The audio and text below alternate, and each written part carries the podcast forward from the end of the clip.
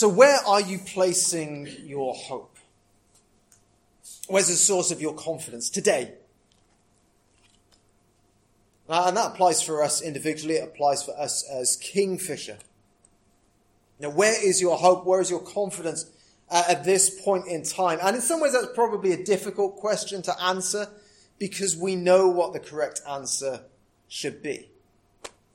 So, maybe a more revealing question is what are you? What am I? What are we jealously guarding?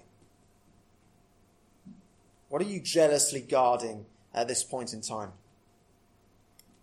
The 1991 film Beauty and the Beast. I've used Beauty and the Beast before. I think you need to, if you've not watched this, for the sake of the gospel, watch Beauty and the Beast. So many sort of fantastic insights there. But um, Beast, he jealously guards this enchanted rose. Because when the last petal of that rose falls, he remains cursed as a beast forever. This is where he's placing his hope, his confidence. So long as nothing causes that petal to fall, there is still a hope. And in fact, he jealously guards it to the point that he drives Belle away from the castle, who ironically is the one who's able to break the curse. He drives away his source of hope. Now, what are we jealously guarding? And in jealously guarding it, are we missing the source of real hope? Now we're, we're in Acts, uh, Luke Acts, remember it's this two volume work, and in Luke, at the beginning, he tells us his purpose for writing. His purpose for writing is to assure us that Jesus is indeed the fulfillment of all that God has promised. And when we come to Acts, the second volume, it's the continued work of Jesus, the uh, risen, the ascended Jesus, who is now working in and through his church by the power of the Spirit. And the book of Acts, it consists of uh, six sections. If you're into musical symphonies, you might say six movements. If you are into box sets, we might say these are sort of six series. And each of those sections are marked by this concluding statement. There's slight variations in it, but it basically is saying, you know, the gospel spreads, the church grows, God's kingdom is moving forwards. And uh, last week, uh, Ben highlighted how in chapter 6, we've got this movement. We're, we're moving from some of the work of the apostles in Jerusalem and we're starting to move out. So actually, when we get to the end of uh, this section in chapter 9, we see that the church grew throughout Judea, Galilee, and Samaria, just as we saw at the beginning. You're going to be my witnesses in Jerusalem, Judea, Samaria, to the ends of the earth. And so we've got this movement now. We're starting to move out from Jerusalem. Uh, and that begins with the speech of Stephen. As we saw this, this speech comes as a result of the opposition that Stephen is facing. There's a, a group that are opposing him. They're unable to argue against the wisdom that God gives him through the Spirit. So they present these trumped up charges against him, similar to the charges that were brought against Jesus, speaking against the temple. Uh, and they bring him to trial. So just a reminder there in 611, have a look, 611. Uh, they secretly persuade some people to say, this guy Stephen is speaking blasphemous words against Moses and against God. And more specifically, what those blasphemous words are meant to be, verse 14, we've heard him say, Jesus of Nazareth will destroy this place and change the customs Moses handed down to us. And these were the things that the Jews who were opposing Stephen were jealously guarding. That the temple, uh, which is this place, destroy this place, and the customs that Moses has handed down. They're jealously guarding these things. And so in chapter 7, Stephen gives his defense to these accusations that are brought against him. Or actually, more accurately, he brings his prosecution. So the defender becomes the prosecutor. As we work through this passage, we're going to be considering uh, this question then about you know, where are we placing our hope? Where are we placing our confidence? Firstly, then, we're going to look at this problem of jealously holding on. Stephen's speech, uh, verse 1 through to 53. There's a lot in here. Um, so we spent most of the time reading the passage. There's a lot here. So I'm just going to pick out a, a few things and make a few observations um, from Stephen's speech here. But notice it begins with Abraham. The man that God promised to bless. We've been considering that in our morning series a few months back, haven't we? God calls Abraham and he says, like, Abraham, I want you so I can do so much good to you. I'm going to bless you so that you can be a blessing. And God's promise to Abraham is of a people. It's of a place.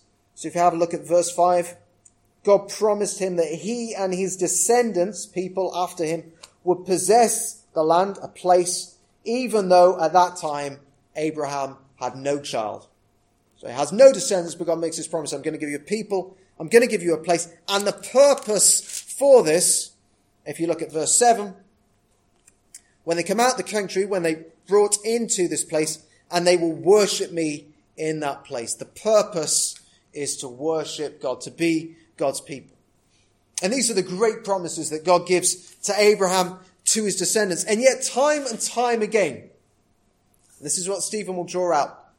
The people fight against those promises. It's as though they're trying to say, no, God, I, I don't want to be part of that covenant. You're promising to bless us, but we're going to do everything in our power to try and resist and to try and fight against it.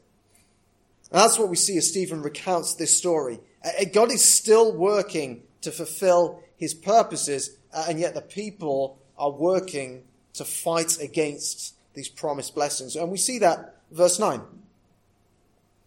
So the patriarchs, that's the, the 12 tribes, or where the 12 tribes came from, uh, they're jealous of Joseph. They try to get rid of Joseph. And Joseph is the one that God is going to use to deliver them from the famine. He is God's chosen deliverer at this point in time. And they're trying to get rid of him. It's a bit like beasts trying to drive Belle away. And the same thing happens with Moses. Verse 25.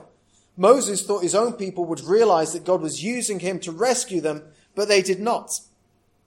Verse 35. And this is the same Moses they rejected with the words, Who made you ruler and judge? He was sent to be their ruler and deliverer by God himself. Again, fighting against God's purposes, God sends them deliverers and they reject them.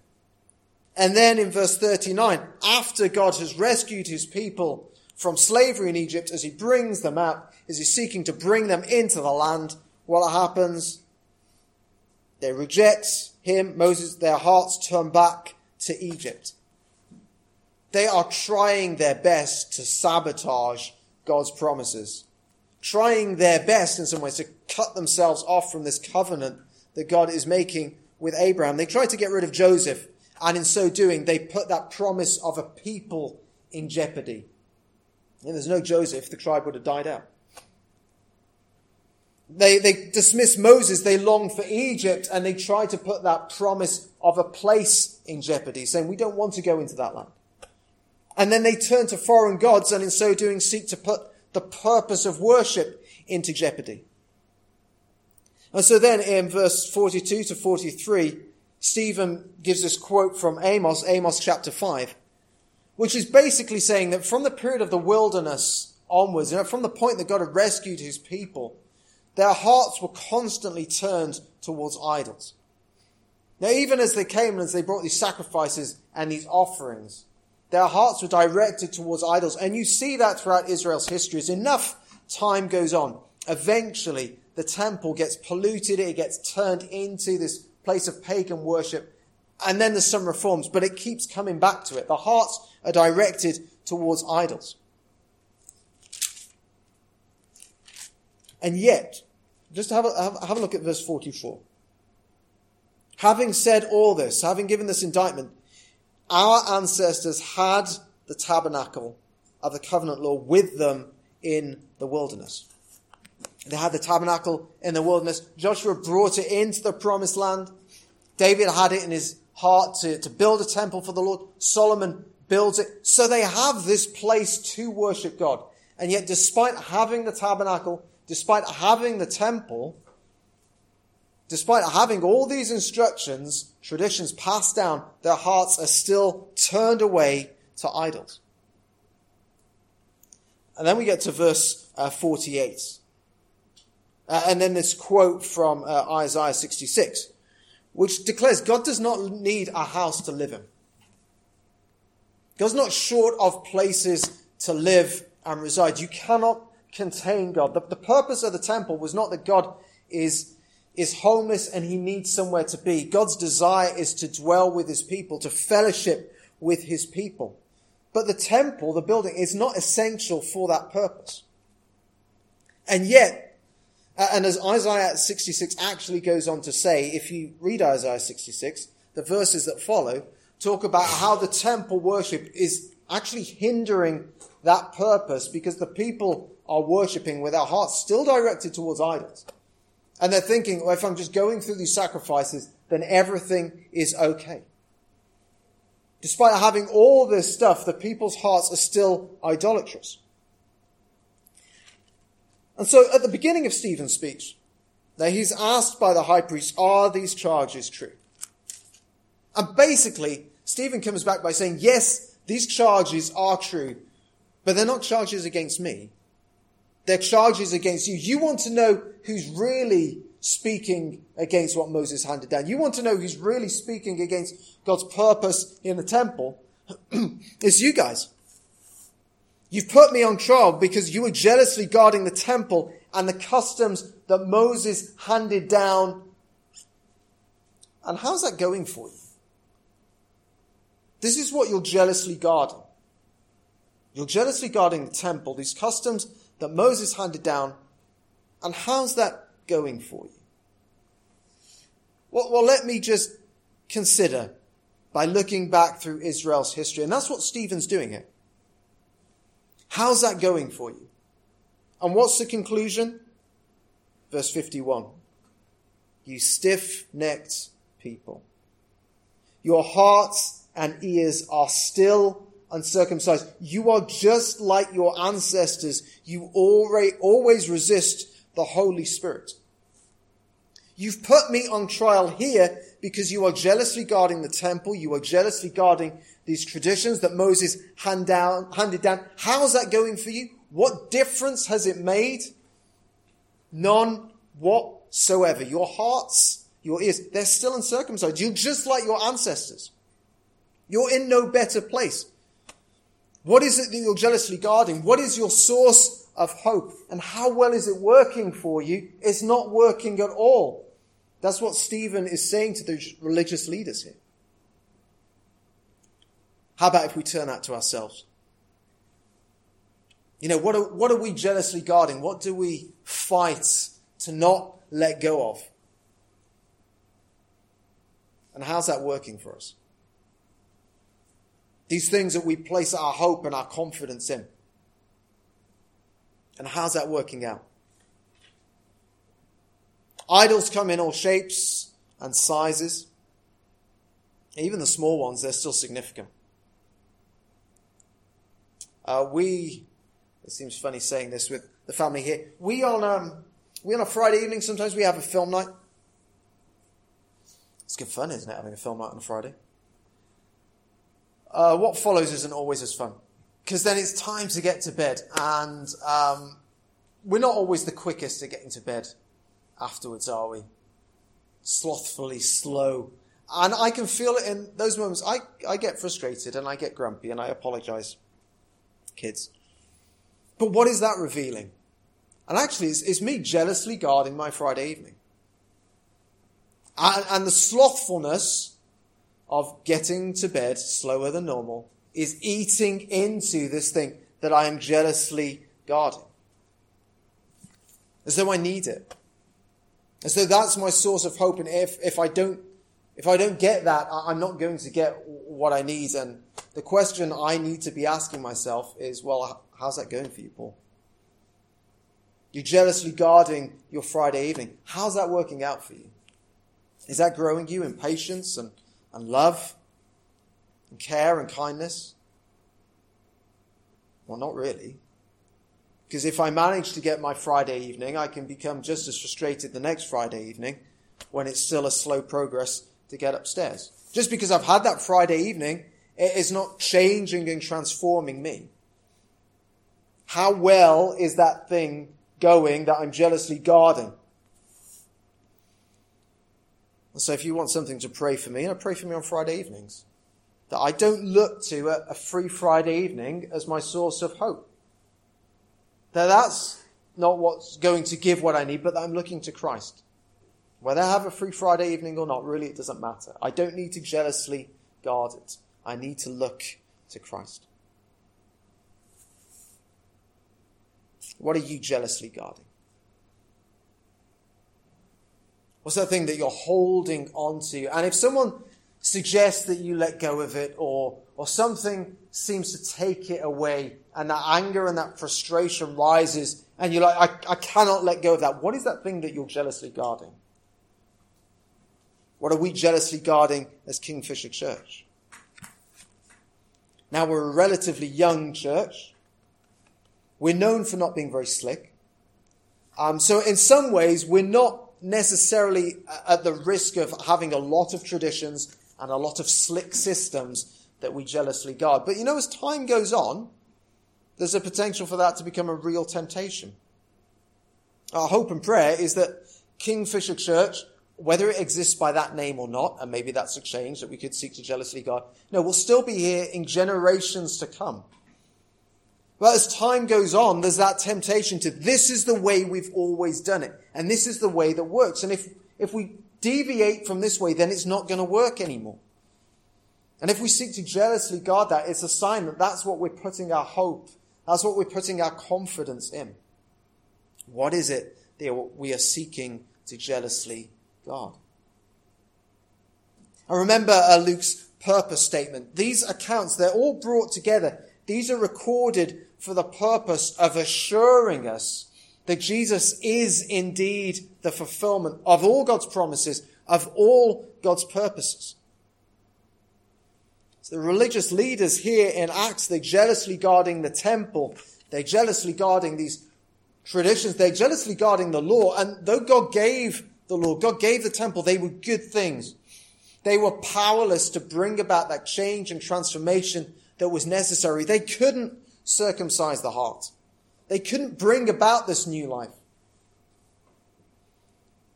As we see in this account from Acts, it, it, it's not the temple that's going to do that. It is Jesus. Jesus is the fulfillment. Jesus is the fulfillment of all that God has promised, of all that God has purposed. And so, uh, in our closing moments, let, let's consider that power of Jesus Christ, the power of Jesus to take hold. Verse 54 and following. So the Sanhedrin, they are furious when they hear this message from Stephen. Their idols have just been publicly exposed.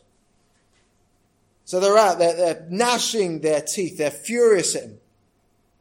And then Stephen's given this vision, this vision that displays, that demonstrates the power of Christ. He says in verse 56, Look, I see heaven open and the Son of Man standing at the right hand of God.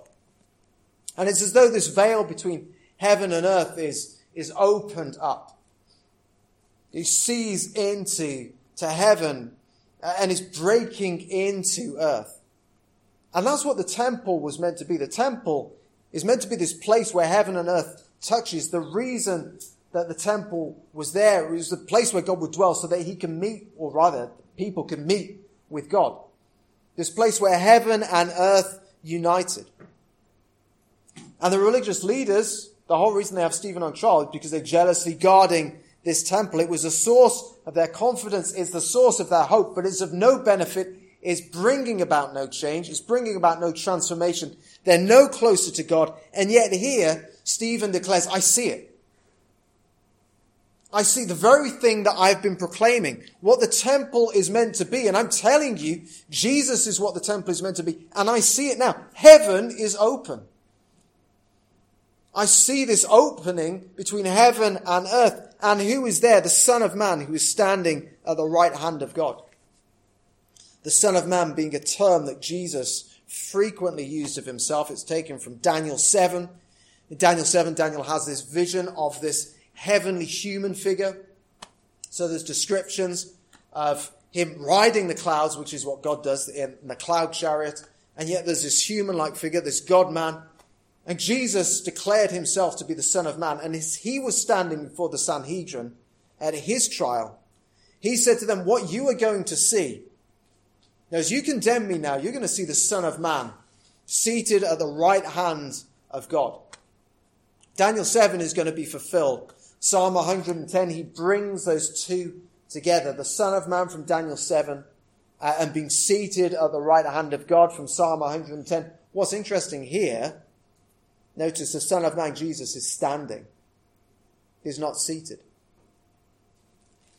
Now, back in chapter 6, 13, uh, when these people are stirring up trouble, uh, they produce false witnesses now, who testify that Stephen's speaking against this holy place. Literally, they stood up false witnesses. They stood up these false witnesses. And yet, here stands Jesus. Jesus stands as the true witness, saying everything that Stephen has said is true. I am the one, I am the way. And as Stephen faces the Sanhedrin then, speaking against the temple, so they claim, now he sees this vision. Heaven is open and there Jesus is standing as the true witness, as the true judge, and as the true temple. And yet, true to everything that Stephen has said, the people follow that same pattern. They, they cover their ears. They yell at the top of their voices so they cannot hear what is being spoken. They rush at Stephen. They drag him out of the city and they kill him. But just before Stephen dies, he utters one last prayer. Verse 60.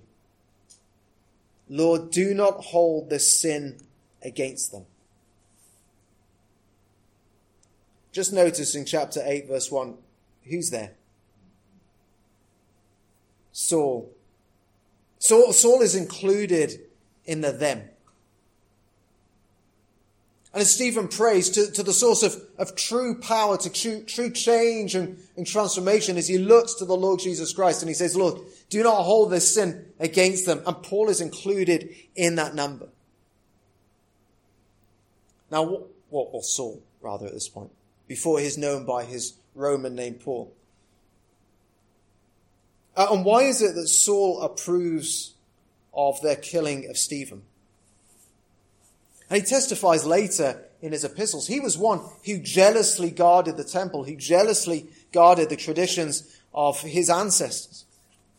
And yet all those things that he sought to jealously guard, they had no power to circumcise the heart, as Stephen says in verse 51.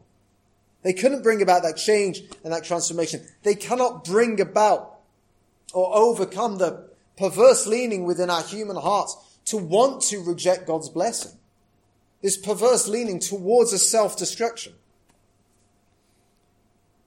And yet, as we know, and we're not there yet, but we know in Acts, this change and this transformation that occurs in Saul's life, not because of what he jealously held on to, but because Jesus, the one with all power and all authority, the one who could bring about true change and transformation, he takes a hold of him.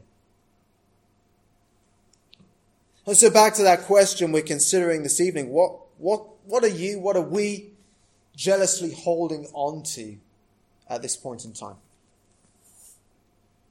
And then we need to ask ourselves that question. How's it going for us? These things that we hold on to, how's it going? And that might be to do with our acceptance before God as we considered this morning.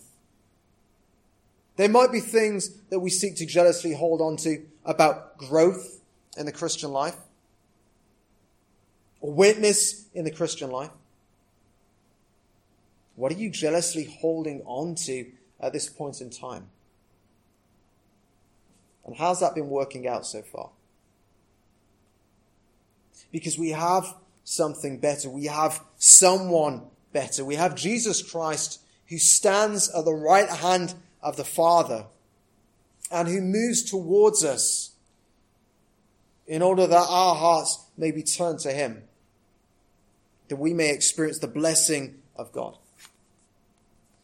Jesus is the one who has power to change uh, and transform, to, to bring life, to break through the hardness of our hearts. And that's, that's important for us to remember as we come to our holiday club this week. Where's our confidence? Where's our hope going to be? Uh, yeah, we, you know, we, we want to do well. We want to invest our time in this, but it's not going to come from having fantastic activity sheets or, or a brilliant drama or fantastically sung songs, as much as we are seeking to do those things well. Our source of hope and our source of confidence is in Jesus Christ himself. He's the one who has the power to bring about that change and that transformation, not only in our lives, but in the lives of our friends and our families, in our community here. Our confidence is not found in the things that we so often jealously hold on to. It's found in Jesus, who in his great power, his persistence, and his love takes hold of us. I think it's worth just closing with uh, the words that, that Saul, Paul, uh, would later write to the Philippians. Philippians 3. Whatever were gains to me, those things I once jealously held on to, I now consider loss for the sake of Christ. What is more, I consider everything a loss because of the surpassing worth of knowing Christ Jesus my Lord, for whose sake I have lost all things. I consider them garbage that I may gain Christ and be found in him, not having a righteousness of my own that comes from the law, but that which is through faith in Christ. The righteousness that comes from God on the basis of faith. I want to know Christ. Yes, to know the power of his resurrection and participation in his sufferings becoming like him in his death, and so somehow attaining to the resurrection from the dead. Not that I have already obtained all this, or have already arrived at my goal, but I press on to take hold of that for which Christ Jesus took hold of me. Let's pray.